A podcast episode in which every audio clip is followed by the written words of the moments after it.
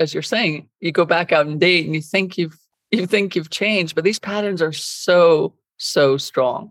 Right. And one of my friends came out the other side and on her first date, after staying with him, I don't know, a few months, she was out of it. And she was reflecting back. She said, You know, Mo, that first date when I came out of the 12 step, first round of 12 steps is um, he was the worst nightmare part of every previous person I'd ever been with, all bundled into one guy. uh, she said, "I got, I got some good information." it's great that she recognized that. I know. Yeah, yeah. I know. Welcome everybody to the podcast, relationships. Let's talk about it. I'm Preble Toplitsky. I'm a psychotherapist specializing in relationship issues Everybody's got one. Partners, family, friends, co workers, neighbors, relationships. Let's talk about it.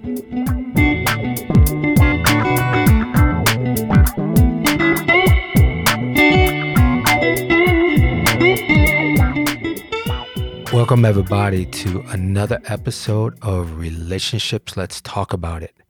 And in this episode, love addiction. That's right, love addiction. Those of you might be surprised that it is actually an addiction, and I will tell you more about that.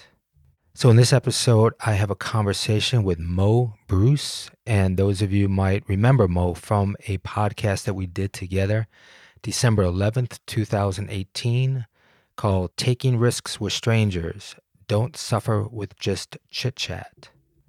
And if you haven't listened to it, you got to check it out. It was a really good episode. So let me tell you a little bit more about Mo.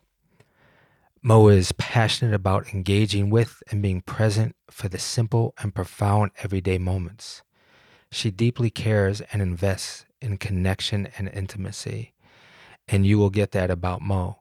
She shares a very intimate story in this podcast and I really want to thank Mo for putting herself out and being vulnerable. And I think it's just wonderful when people do that. They're authentic enough to be real, and Mo is definitely real. And besides being real, she has also been a coach and consultant for leaders and CEOs in business across the globe for 20 years. Okay, so I said that I would get you more information about love addiction. So I'm going to tell you some more about it. So it is defined by a specific set of characters and behaviors. And possibly the most significant characteristic of love addiction is that we assign too much time and value to another person. Uh, someone with a love addiction focuses on them almost entirely on the object of their desire and this often is obsessive, and f- the focus begins to have a negative effect on the rest of their life.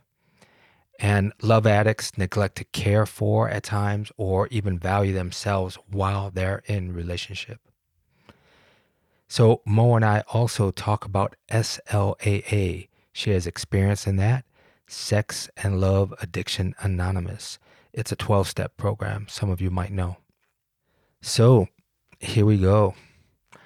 My conversation with Mo Bruce, love addiction. Might as well face it, you're addicted to love. Might as well face it, you're addicted to love. Mm-hmm. Might as well face it, you're addicted to love. Might as well face it, you're addicted to love. Let's talk about it.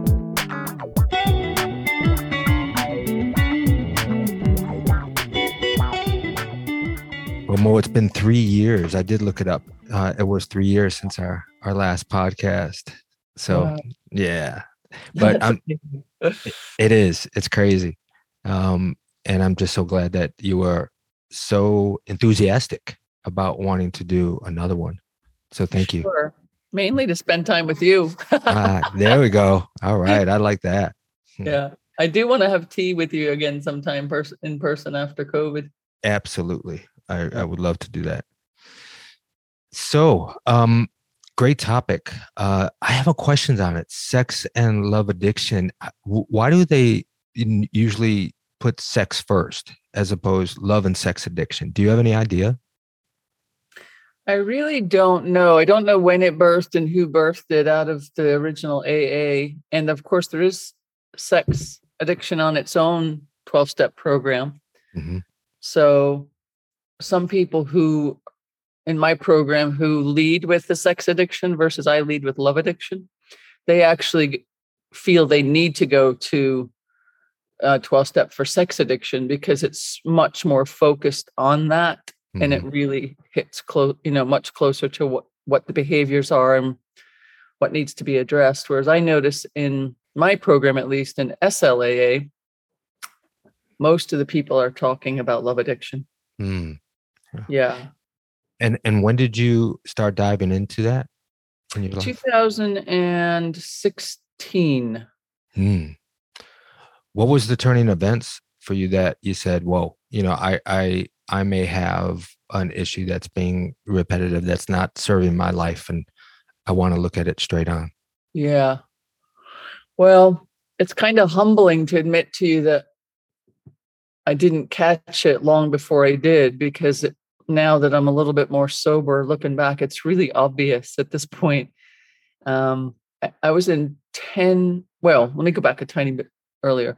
I was in one main relationship from the age of 16 to 36. I was with my husband, Doug, 20 years. Hmm. And I would say, if you've ever talked about attachment styles on here, have you? I'm guessing you have. Mm-hmm. Yes. Yeah, I would say that we were both secure attached in that and probably a little bit more shut down than I maybe am today in the sense of we were good friends. We, you know, he's Scottish. He's an engineer, so we didn't we didn't process our stuff, but we honestly didn't have that much stuff for a lot of the time. So all that to say, for 20 years, I think I was in a calm, um, mature, secure relationship. And then when we broke up, which happened when my sexuality blew up on me, um, I ended up in 10 relationships in a row, all lasting roughly around two, two, three years. Wow. And it in those 10 relationships with women, that's when my love addiction showed up massively and all the patterns that go with it. So you would think maybe after two or three or four, you would notice there's something up. nope. You, you just wanted you just wanted more material to work with. Yeah. Maybe five or six or seven, getting uh, a little closer. No, nope. Mm-hmm. Took me mm-hmm. to the tenth one, mm. and being absolutely broken, on my knees, broken, like crawling through the twelve step door, going, "I need help. Like I really need help. Whatever I'm doing isn't working." Mm. Yeah, ten relationships and that that's sort of a pattern with love addiction is the really challenge to to um inability to, to like to, to stay single for a while and leaving one partnership for another exactly you you already have the the doorway of the the next doorway open as mm-hmm. you're closing this one and you're not even closing it because you don't really want to close anything if mm-hmm. you're a love addict right right so yeah. i have the the door i'm in open to go somewhere else but but please don't leave me, even though I'm leaving. Mm-hmm. it's yeah. insane.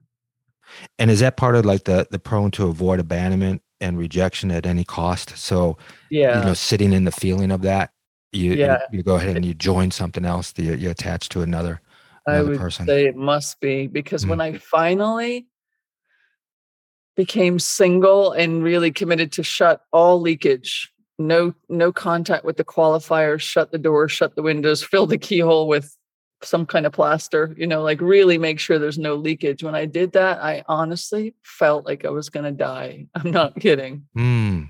I really did i thought i'm i'm not going to make it through the other side of this mm.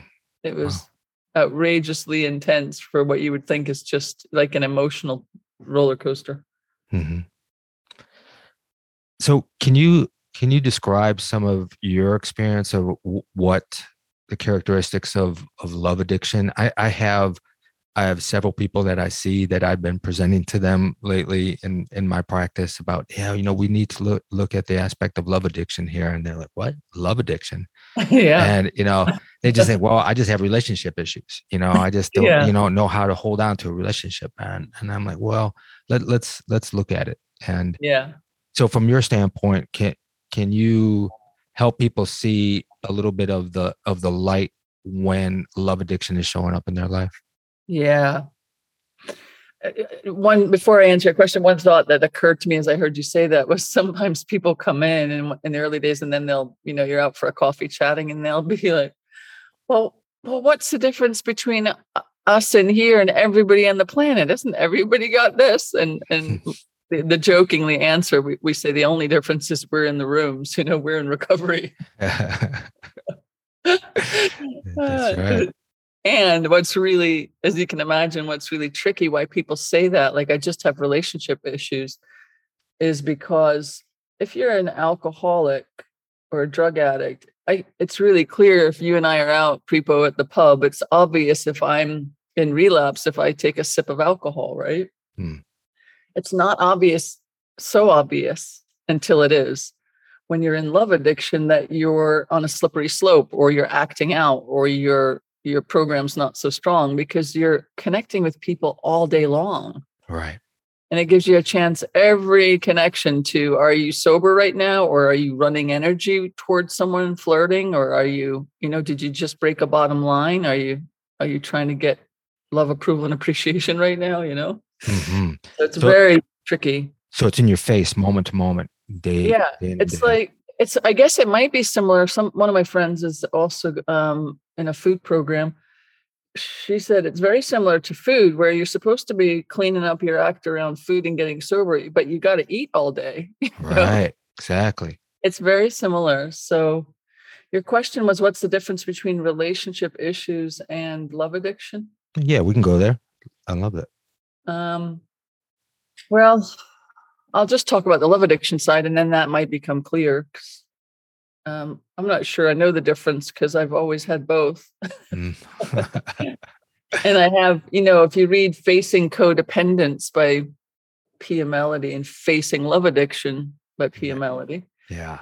she says that that uh, not all codependents are love addicts, but all love addicts are codependent. Yep. Mm. So, what is the real crux of love addiction? Well, first of all, there's a questionnaire online with 40 questions, but sadly for me, I was frustrated that it's so bent toward the sex questions. hmm if it was rewritten to include equally as much the love addiction, I think it would be a better questionnaire, but it does include some of them. Um, well, I'll just have to speak about myself Yeah. You go. an inability to be alone. I'm getting hits, adrenaline hits off of all the drama that comes with it. Um, hits off of being perceived by I'm avoidant attached, so I I can attract anxious attached. So there's some hits I get off of an anxious attached wanting to, you know, make me special, grasp at me, wanting me to, you know, making me matter so much. And then of course I then go, oh, you're clinging to on me. You're too needy. You're trying to Mm. make me your higher power. Get away from me. Oh, don't go that far away. Can you come back a little bit? please? That's just a little bit too far because now I feel a little bit too alone. Mhm. Um, so that push pull madness dance. Mhm. Uh, So like craving positive regard, but when you get too much, it's like, whoa, it's too much. Like back off. Is yeah, that- Mm. for me it is at least in being. uh, I'm, and I think the term for me is fearful avoidance. So as opposed to complete avoidant, which my dad was, like not caring about really caring about relating in relationship at all. Um, just just got his attention on a lot of other things other than that. Uh, whereas I actually want relationship and I want connection and I want intimacy, but I'm also terrified of it as I get closer to it. And is it in that way around intimacy? Is it kind of mistaking intensity for intimacy? Is that part of the? Yes, Uh-huh. that's definitely part of it. I'm going to look up something that I think will help as well. You would think, you know, when you're a fish swimming in the water, it's hard to describe the, the water. So Yeah. here's something that might really help the distinction. In SLAA, there's promises that it promises to deliver these once you're sober. And I'm noticing that they're true, like they do deliver. So if we go through them, we'll see exactly the opposite of what love addiction is. Number one is we will regain control of our lives. So what was happening, my life was not in control. It was completely out of control. What do my you mean life, by that? What do you mean by that? Can you give an example? yeah. Uh, a lot of drama, a lot of screaming and shouting, a lot of um, all my bits of attention full of relationship, the relationship drama. So not giving attention to being a mother to a precious daughter, um, not sleeping well, Mhm. therefore not showing up in my highest self in whatever I do as a mom, as a coach, as a friend, as a whatever. Um, yeah, lots of anxiety. Um, yeah, even though I am very much an achiever, so even through all that, I still managed to, you know, do my job, save money. But so it's not quite like when alcohol, for me, Mhm. like alcohol took my daughter down. She's six years sober now, but she was, you know, th- that that level of addiction has you potentially homeless, moneyless, peopleless. Right. Whereas I didn't have that. I still, you know, you didn't have have a- that. You didn't have that rock bottom that a lot of substance um, addicts have, where they lose uh, lose jobs, lose their health. Yeah, they have yeah, that DUI accident, things like that. Right. exactly. But honestly, even though you can keep a lot of it together because the substance isn't having you collapse, um, I did feel like my life was out of control. I mean, in the end, you know, in, in a particular moment with my partner, like both of us just screaming and then storming out and then having to call the police in moments, just madness. That's not really who I am, but it was Mm. then, hmm you know? So just feeling of out of control with drama off the charts. Mm-hmm. And did sexual activity get involved with that? Like, you know, the trading sexual act- activity for affection and love. Did that get in, in the mix? Um, well, when I first talked to my sponsor, I said, I really don't relate to the sex addict part at all. And she said, Well, have you ever used sex for control and power? And I went, Oh, that. Right. yeah, of course. hmm And then, of course, there's also the other side of it where a term in love addiction, sex and love addiction is anorexia, where you can also pull back, pull in, start isolating. And so for me, I feel a little bit of anorexia around sexuality when I'm in that dramatic lockdown. Mm. So I would say that's where it showed up for me, where others might use it more powerfully. I I use it more controlling with withholding and withdrawing. hmm And in your experience, do do love addicts attract each other, or is it um, more one of the of the partners as as opposed to the other? I almost feel, and I'm not an expert on this. I almost feel you can't have one without the other. You you can't. It's almost like um, the the dynamic is exactly that. The avoidant attracts the anxious, or the anxious attracts the avoidant. Hmm. It just seems to be the way of the world. And I, I remember reading, and I think it was Facing Love Addiction, that something like 50% or 60% of people are secure. And all of us that are in the program read that and said, Where are they? Like, I don't know any. But where Mhm. where's that 50, 60%? Are they living on an island on their own? Mhm. Um, and I do know one one friend of mine who went through the program. This is a common thing. You come out the other side, you think you're better off and sober, and then you go start dating again and you start the same madness. Like you don't necessarily get it right first time, you know? Mhm. and um, I I did I had to do the steps all over again because I really didn't feel I'd embodied them enough, and I was starting up my shenanigans again. But she managed to to go through to the point where she just got married recently. We're probably talking eight years in now, and she she attracted a secure attached guy and she's still anxious attached but he knows how to be with that part of her. So she might say you know i got really anxious when you didn't answer my text you know for two and he'll just instead of going for god's sake i need some freedom will you just breathe? he just says sweetheart what do you need right now? Come here let me hug you you know? Mm. and she just instantly settles down. Right. And he I just find that fascinating that he, you know, he doesn't collude with that part of her, and um, and they. See I've been around them a few times, and it feels just lovely to be mm-hmm. around them. You know, mm-hmm. right? Yeah, that's that's actually, you know, um, we spoke. Uh, yes, I use the terminology mutual dependence, and in uh-huh. some way, that that's that's a characteristic or example of mutual dependence as opposed to a codependence, where yeah, exactly. Yeah, yeah and that and that yeah. can be so beneficial to a relationship when when the acknowledgement of of an abandonment coming up that uh, gets soothed instead of get extra triggered exactly let me just uh, what i would love to do if you're willing i just want to read through these one at a time because i think it'll set the scene for the rest of our conversation does that work for you all right that that sounds great go ahead Okay. So number one was we will regain control of our lives. Yep, out of control. Number two, we will begin to feel dignity and respect for ourselves. I had a ton of self loathing till I did these steps. So that speaks to me. Three, the loneliness will subside and we will begin to enjoy being alone. Absolutely. Number four, we will no longer be plagued by an unceasing sense of longing.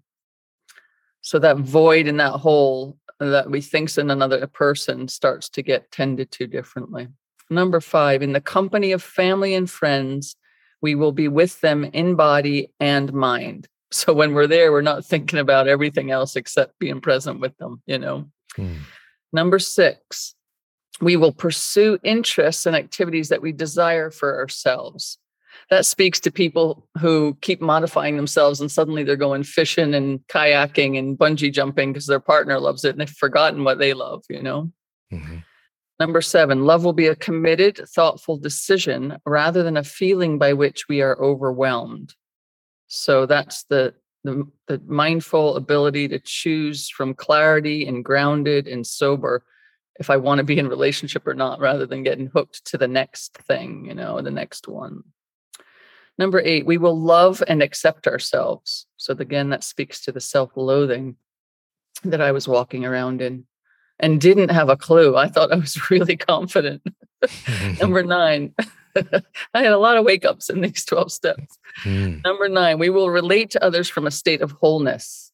Yep. So rather than my small self grasping on, you know, my being run by my thoughts, feelings, emotions, and my self will, there's something else that runs the show. Number 10, we will extend ourselves to nurture our own spiritual growth and that of others. So that's when we start to get sober enough, we can start to be of service. And I'm sponsoring others now, which is what step 10 um, is beginning to head toward. Number 11, we will make peace with our past and make amends to those we have harmed. Yeah, so that's that's the steps where you do your inventory and then you you know you make your amends. Number 12 we will be thankful for what has been given us what has been taken away and what has been left behind. So those are the promises once you're sober and when i first read them i was like that's never that's just they're lying. Mm, that's not going to happen. That's not going to happen and and the, yeah, I see it commonly. You go through phases where you, in the early days, where you're looking around the room and it's like when people say, I'm a grateful addict, I think I hate you. I hate that you're grateful for this addiction that I is killing me. And um, why are you so happy? And and is it real? And I don't trust you and all that stuff. And um, and and then the line that's common is I'm I'm especially screwed up. Like I know this works for you all, but it's not going to work for me. Right. it can't. I'm I'm I'm too far gone. Yeah. Yeah. And and I've experienced that that people have resistance to some of the 12 step programs because of some of the languaging, whether mm-hmm. it's the mm-hmm. aspect of using God or even even um, when we use what powerless over my addiction, people yeah. feel like I don't wanna I don't wanna uh, you use the the focus of powerlessness, and I, what I interject is when we when we admit that we're powerless, that's that's actually powerful in, yes. in that way. So it is empowering to look at our our powerlessness. So, yeah. did you have any aversion to? I did. Yeah, I did when I for the same reasons i mean imagine i'm a i'm a corporate coach a life coach a leadership coach and to be talking about powerlessness yeah, a lot of your clients wanted their money back after they yeah, yeah exactly um, but when you experience that you're 10 relationships in a row where you've used self-will and you've done it mo's way and you're uh, and you are on your knees or in fetal position on your kitchen floor wailing, hmm. you're noticing something's not quite working about about this program I'm running. Yeah, think. Uh. yeah. so when I when I try on the word powerless, I I did feel powerless because I was just stuck in my in my patterns in my neural pathways in whatever I was in in my sickness. Um, and to really see that as you say is incredibly powerful then i get humble and i go i need help like has anyone got any ideas and then when they started talking about god i was brought up catholic so i had a real twitch around mm. the conversation around god because of how negative it has been my whole life and uh and I said to my sponsor, you know, I really don't get this God thing and even higher power. I, I've been on a spiritual path for a long time, but I didn't like the naming of it and the building a monument to it and making it so solid, you know? Yeah. And she said, Mo, if your if your sense of something that's more than just you, the more, or whatever language she might have used, she said, if that's your left toe, then that's your higher power. And I was like, mm. oh, okay, I'm in. Mm. Uh, so I began to realize that it could be absolutely anything. And um, I have a beautiful story actually, Prepo. If you feel, do you edit this? Um, yeah, I edit it, but I love stories. So I have a, I, I have an, I have an amazing story around this. I'm glad we're we're reaching into that topic now. I can make it really personal. Yeah. I was about, oh, I can feel touched already, even just starting to tell you this. Hmm. I was about, I think, nine months into my program. And I was lying on my living room couch in East Asheville, and I was in absolute agony, like really feeling loss, aloneness, dying. I felt like I was dying while alive. You know, those deaths that we go through. Mm. And I thought, how is it possible that I can be nine months into a 12 step program and feel this terrible? Like something's not working. I don't know if I'm allowed to swear on here. You're allowed to swear any way you want. Thank you. If I was being really honest, it's like what the my as my daughter in Scotland would say, what the actual fuck? You know, yeah. really, yeah. seriously there's something either the 12 step doesn't work even though people have said it does and even though my daughter's sober with it mm. Um, mm.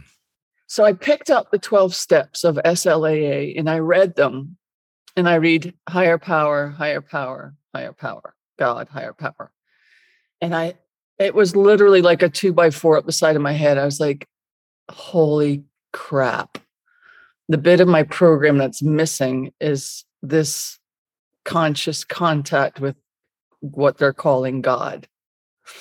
Well, I would call the more, uh, mm. and many other words.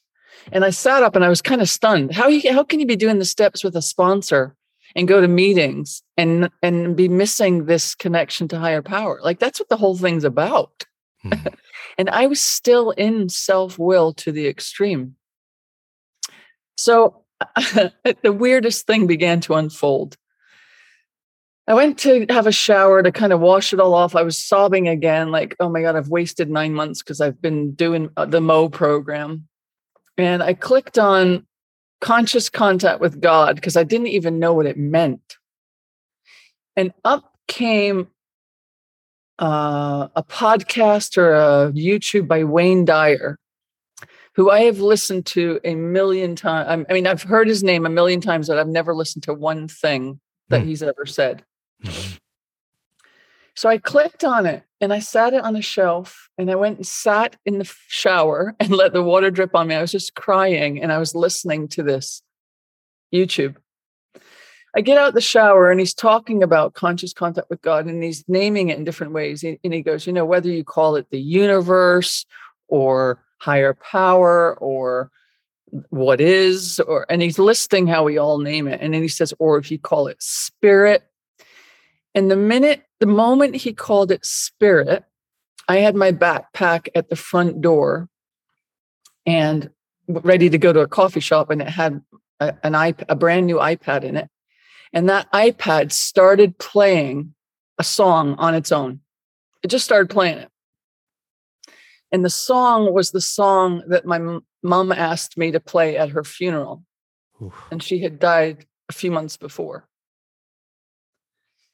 And I walked into the, I walked over to the backpack and I was like, Are you kidding me? I mean, I knew he had just said the word spirit. And I, I, I got over to the backpack and I opened it and I was like, It really is, this is really happening. and I walked around my house and I was like, Mom, is that you? Mm. And I just felt my whole system bursting open, my heart, everything, my cells. And I started to just feel this connection to, instead of being so solid, I was becoming liquid and, and then gas, if you like. I was just wide open cellularly. And I Mm. thought, well, that is really weird and wild. And anyway, I got in the car and I was feeling completely blown open. I was driving in to, sit, to go to City Bakery and just do some journaling and have a coffee and relax. And I got to City Bakery in the parking lot, ready to go in. And I opened something on my phone. No, I opened the local Asheville newspaper. I can't remember what you call it. The Mountain Xpress. Mountain Xpress. Mhm. And there, just before I went in, or it was on the front page or something. I don't know why I picked it up. I was going to take it with me.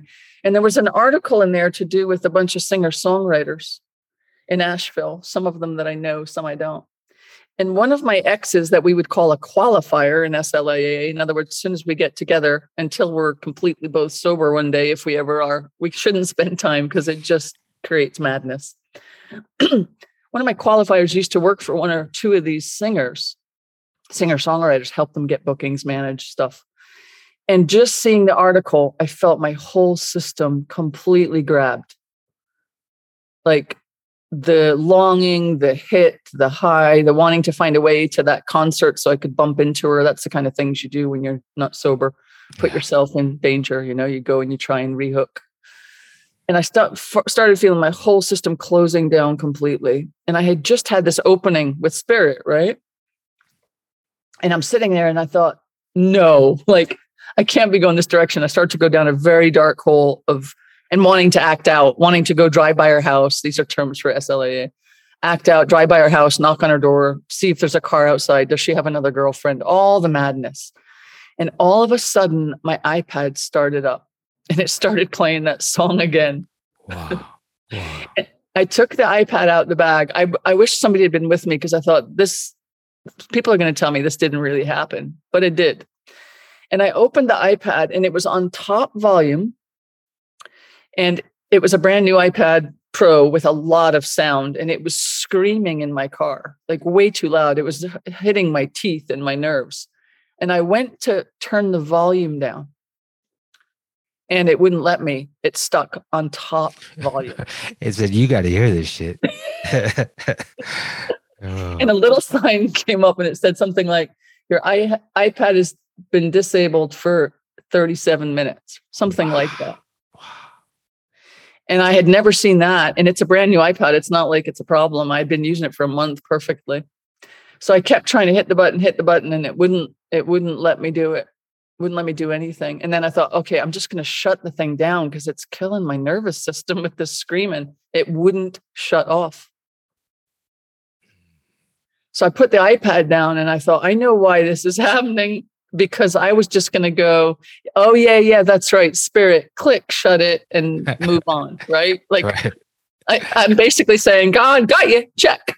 And then, and then back to the Mo program. Even the Mo program was a little bit more open and soft, you know? Mm. I shut the iPad, I put it down. Oh my gosh, this is really touching me. Mm. And I mm. just sat there with it blaring through my cells. I just opened and opened and opened and let that blare and didn't shut it down because I couldn't. And I thought, I'm going to sit here as long as God is telling me to, my higher power or spirit or my mom or whatever you, my left toe. And, uh, and I did. And eventually, you know, whenever it stopped, the song was over.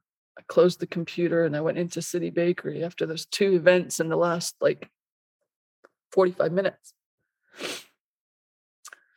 And that was an absolute turning point in my program of um, reading those steps and really getting that unless I surrender to I am powerless without something greater than me. If I keep doing it Mo's way, uh, you know, I'm going to get the same result. So I think you asked if there was, you know, resistance. There was massive resistance and then a massive slap upside the head. Well, what's coming over me right now is just a deep level of, of respect for you and, and, and compassion and love of for you to be vulnerable and speak to this and, and share this right now with me. And yeah, that's what's coming over me right now. Yeah. yeah. More, more than anything else. And, and, and to know that you, you know, you were touched so deeply then, and you're continuously to be touched by that, that remembrance knows that that's, that's powerful and that's, that's really stuck in yeah. with you. Yeah. It did. And then I, I, won't tell you the rest of the stories, but from that moment, so much started to unfold. You know, that was like the foundational piece of an opening that then began to build some momentum. Hmm. So yeah. Yeah. So I, I call it a little bit like, you know, when when when people talk about experiences like that or how to how to gain that that awareness, it, to me it's like allowing ourselves to trust our life's path that there's there's something beyond us that mm-hmm. when we can't see when we can't feel that we know that there's something beyond us to trust our life's path that we're walking in the energy of aliveness even though we might not feel it and mm-hmm. and we have a hard time doing that when we can't rationalize or see it or we, we see all of our fuck ups right in front of our face we have a hard time trusting our path but when we're able to have the efficacy and bring back a remembrance of like your story that's that that that gives an extra aspect of awareness and hope yeah yeah totally mm. i'm just taking that in a little bit give me a moment mm-hmm.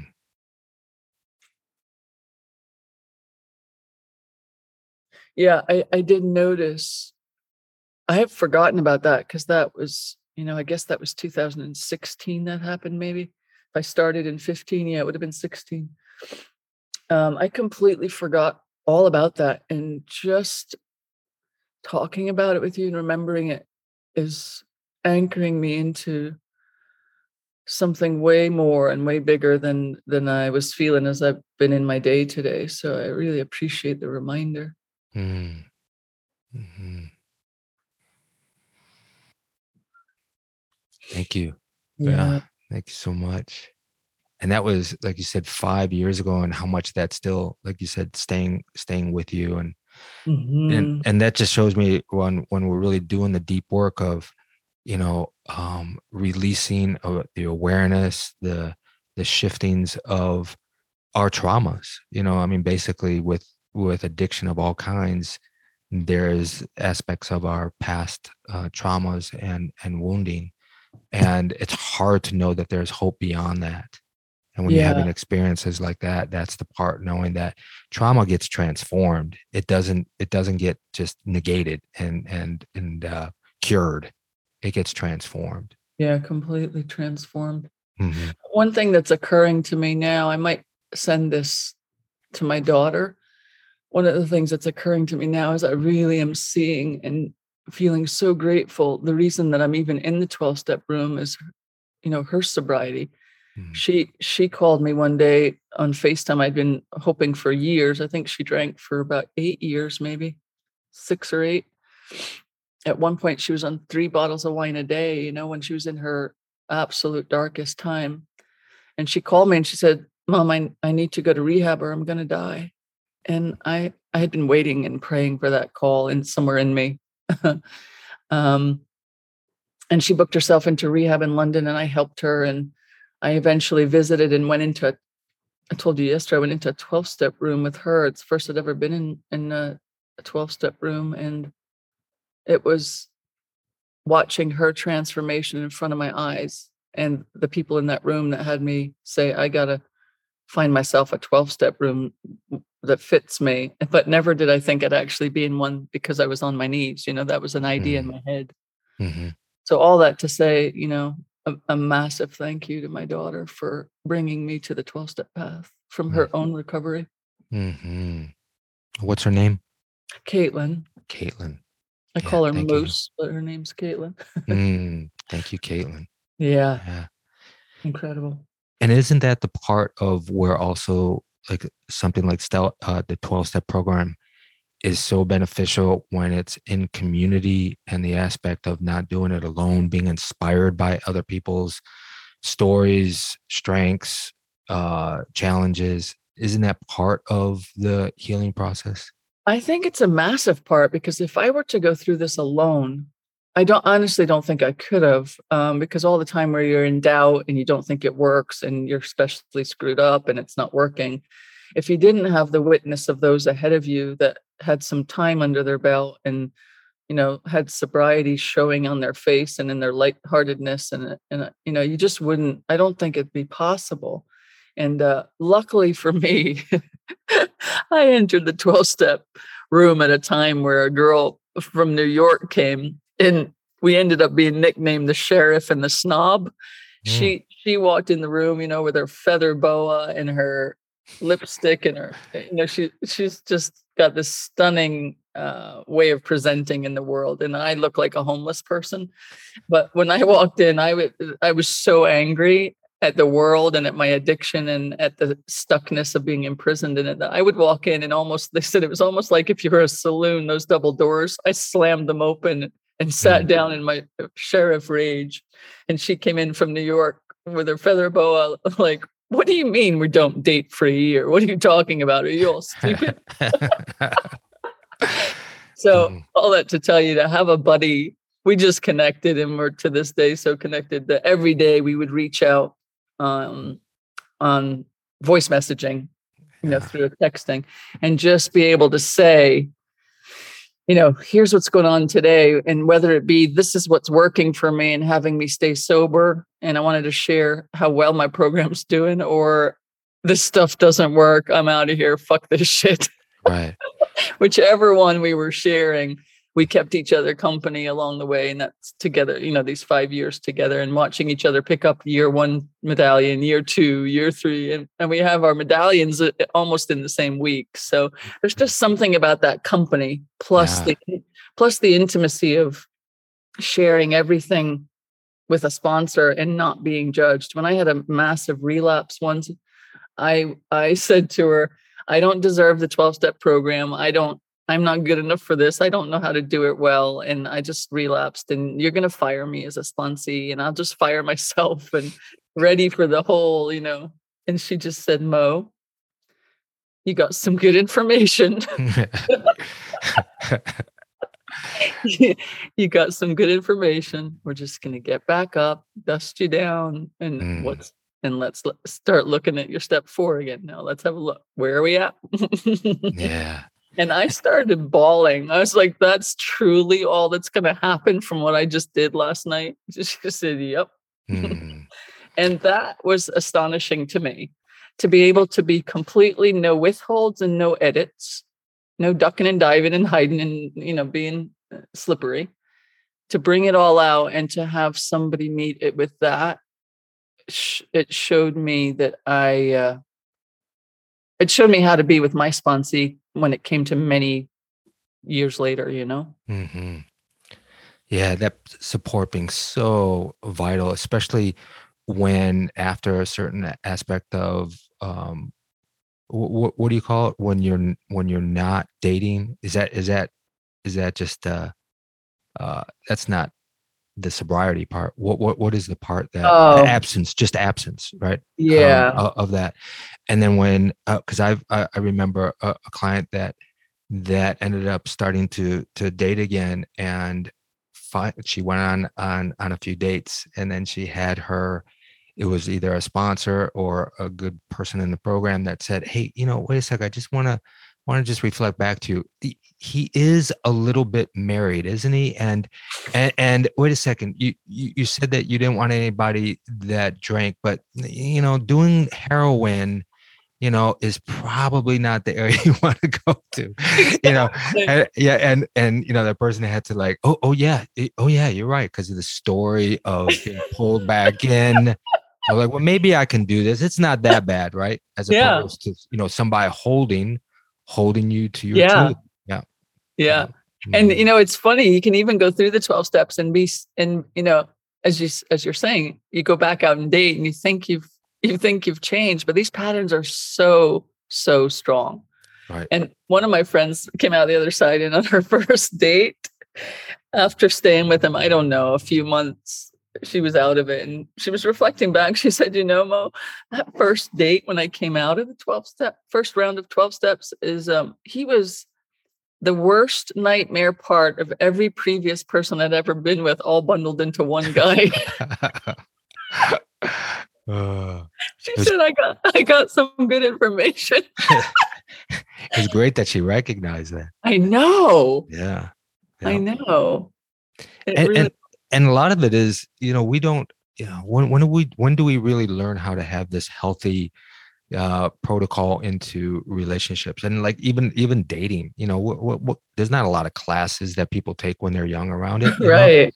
as opposed to like you know maybe a healthy date is make sure you take two cars you know you you, you meet you know maybe for an hour during the day for coffee you know like there, there, there's a safe that's that's a good first date you know structure you know instead Yeah. of you know the, the the romantic dinner and and what that can can go into and all, all of that stuff so you know bringing it home to to what serves us when we're walking back into the world in a healthy fashion Yeah. so important Well, you know, even five years in, I did when I met my sponsor on step 12, which is about the giving back and starting to sponsor others. I thought um, that's all we were going to talk about. So I had all my questions like, how do you know a sponsee is a good fit? And what do I have to know about and think about as a sponsor? We had a great chat and I start, we end and I start picking up my bag and she says, We're not done yet. And I said, We're not. She, I thought she wanted to tell me more about being a sponsor. She said, No, you're through the 12 steps. You need to start dating. And I was only two and a half years single at that point, um, keeping what the term keeping bottom lines and top lines. My bottom line was no dating for at least a year.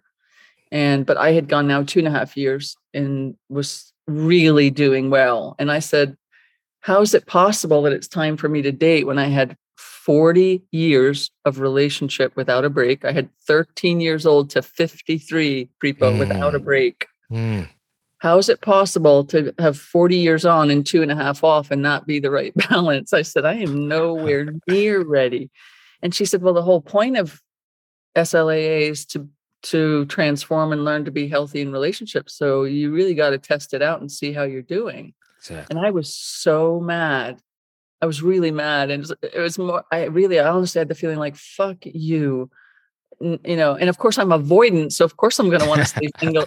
I'm going to want to stay single now that I've, now that I found the joy in singlehood. That's me good for, forever. Exactly. Right. So I was so raging. And then I said, Well, you have helped me so much to get where I am today. I got to trust you. I said, I really don't want to, but I will, but I'm mad. And she said, How about you try it for three months and then see where you're at? So I did, and I ended up dating. And I have to say, I did do a lot, lot better than I had ever done, other than with Doug for the 20 years when I Mhm. wasn't hooked in the patterns with him. Mm. I did a lot, lot better, but still, boy, Prepo, it's humbling. Mm. I- felt and feel like I have a long way to go. And that relationship lasted, I think, about two years. So my standard pattern. And uh, it ended last August. So I, I had a lot of time of no contact because, again, back in my program, the idea is don't be in contact with your qualifiers. Mm-hmm. Um, and we just we just reunited recently. I did my amends. She did her amends, even though she's not in the program. She did amends to me, which was very dear and and uh, impactful to me. And now we're just uh, doing our best to navigate relating healthily as as friends. Of course, it's hard to call someone friend when you've been in relationships, so it's maybe got another word, but mm-hmm. um but yeah, I'm not really sure what I'm pointing to there other than it's very humbling and I'm I'm just completing the 12th 12 steps for a second time because I know there's so much more to unravel. And for me, there's code in them. If you actually do the steps the way they're meant to, however they got downloaded, it feels like it's code to you know something deeper more cleaner clearer wiser. Hmm thank you for that. Yeah. Wow. This was wonderful just to share this with you to to hear your experience. I know this is going to help so many people that are also going through aspects of it or the realization that they are experiencing it and they don't even know it and and that there is an avenue towards healing and sobriety and and and healthy sense of self. I'm just curious in like the last couple minutes, uh, is there anything that you want to express, like where you're at, or an insight that also you're you're experiencing that uh, you want to give a give us a gem? Let me see. There's, you know, there's so much to talk about on this topic. To find one is a little tricky, but I would maybe say this if you, you being anyone who would be listening, if you notice that you are in constant drama in and out of relationship, you know, longing, grasping, looking for that other person all the time, your bits of attention full all the time of it. I don't know. There's just something like if that becomes really obvious of what's occurring as you're listening. 12 step may not be for you. I get that some people just don't it doesn't resonate but i would say go if if it does resonate at all to go through the door to at least go to six meetings. I hated the first bunch of meetings. Hmm. i mean i just hated it. But when you try them there's many online all over the world. When you try different ones suddenly there's a moment and for me luckily it was in my hometown. You find what's called your home group. It's like okay even though i hate this structure and i hate this language and i don't like god stuff there's something in here that i know the goodness of.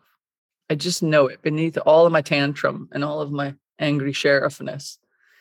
And if you can find that tiny bit of goodness and keep opening to that and forget all the other stuff that feels a bit weird and just keep going. There's something about you know when you when you put attention on that it just grows and grows and grows. And one of the key things i did that i think made a huge difference because i didn't trust anyone in the room and i didn't trust they had ever been as messed up as me so they're not going to be able to help me. When i went to enough meetings i picked out about five people, and I go to an all women's one, which is very helpful. Hmm. I picked five women out that looked like they had legs under them for a bit of sobriety. You know, they were they were a little different than some of us in the room who were just traumatized. And I said to them, people share their numbers, obviously for the community and unity piece. I reached out to each one of them individually and I said, Would you meet me for tea and tell me your whole life path story with regard to addiction and what you know what it was like how how low you got what you did how you you've made this program work and anything else you've done outside the 12 step. And they all said yes and i was a changed person i can feel myself tearing up again. I was a changed person listening to those women hmm. because i had assumed there's no way they could relate to me. And and all the things i'd done and and and the shame that i would feel you know And every single one of them had a story as messed up and as potent. And the and the little gems I got from each one of them at what had spoken to them either by their sponsor or something that heard in a meeting or what occurred when they embodied the steps, you know?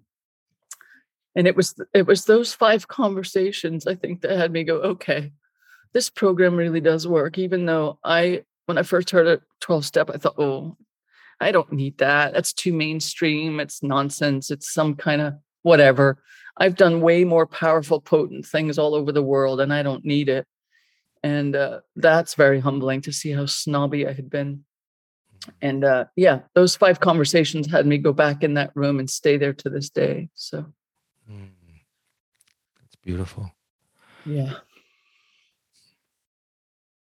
Mo, you're the shit. I love spending time with you and and talking with you and um and I know that people are really gonna feel this also and and that part of me wants to say, oh man, we're gonna do like a part two around this because I'm I'm having a feeling that and people you're very welcome to to write into some questions about what you're hearing to to spur some more conversation in the future. But I think this is such an important topic and and I want to thank you so much for your authenticity and your vulnerability and to share this um, path of healing with us. So thank you, Mm. thank you so much, Mo. You're very welcome. And I wanted to say, I think part of the reason it's really easy, and I'm I doubt this is the first time you've been told, but part of the reason it's really easy just to to share all that is is how you are and how you show up in the conversation. And your Mm, for me, your openness and your softness. mm. Thank you, thank you. I will Yeah. take that. That feels good. all Mm, Good. right. Well, I hope it's of support to even one person. It would be worth it. Exactly, exactly. Well, I'm so looking forward to more connection with you and and having that tea and hearing about your trip to, to see your grandbaby in Scotland and, and your family and your daughter. Yes. Yeah, and I'd love to hear more about yours. I always remember your beautiful connection with your son, and I want to hear about that and Yeah, how your absolutely. partner's how your partner's doing with what's Mm. going on. So let's do that soon if we can. Sounds great. Thank Awesome. you, Mo. Thank you. hmm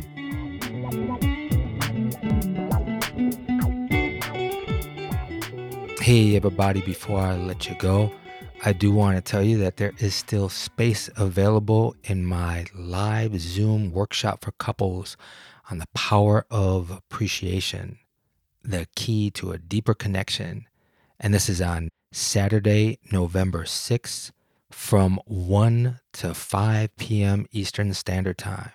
And as I said before, this is a very, very powerful focus. Appreciation has been the most powerful thing in my relationship with my wife over the last 26 years. And it has transformed many couples that I've seen in my practice. Few of us have had any training in appreciations or are so grossly out of practice that we often fear taking the initial steps. Or there's just too much resentment in our relationships that are blocking our desire for attempts. And I also see appreciation, it can be an antidote for breakups and divorce. That's right. Relationships tend to end when there is a lack of appreciation because there's more complaining and taking each other for granted. So, if you want to know more about this workshop, go to my website, prepo.com, click on Relationships Let's Learn About a page on the online courses page, and you can register there. Would love to see you live. And in the vein of my appreciation practice, I want to thank a couple people that have recently donated to my podcast Kathy from Asheville, North Carolina, and Josie from California. Thank you. Thank you very much for supporting the podcast. I greatly appreciate it. The support from you listeners really helps me to bring it out to you. So if you're interested in financially supporting the podcast, you can go to my website, prepo.com, and click on podcast and support the podcast page. And of course, another way that you can support the podcast is to spread it widely. That's right. Those of you that think other people would benefit from what I got to say, what I got to share, it would really warm my heart. Okay, everybody. I hope those of you that are in the fall autumn season that you're enjoying the change of it. I love this time of the year. It's a great time to walk and to contemplate and to be within yourself and to connect to those around you that you love and bring you joy. Okay, everybody. Thank you so much for listening, and I hope you make yourselves a beautiful day.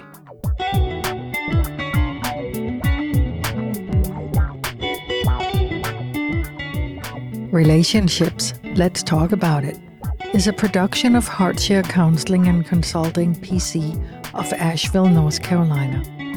For more about licensed counselor Prebo Teplitsky, visit prebo.com. Theme music by Artie the Monk. This content is intended for informational purposes only, is not a substitute for professional counseling or therapy, medical advice, diagnosis, or treatment, and does not constitute medical or other professional advice.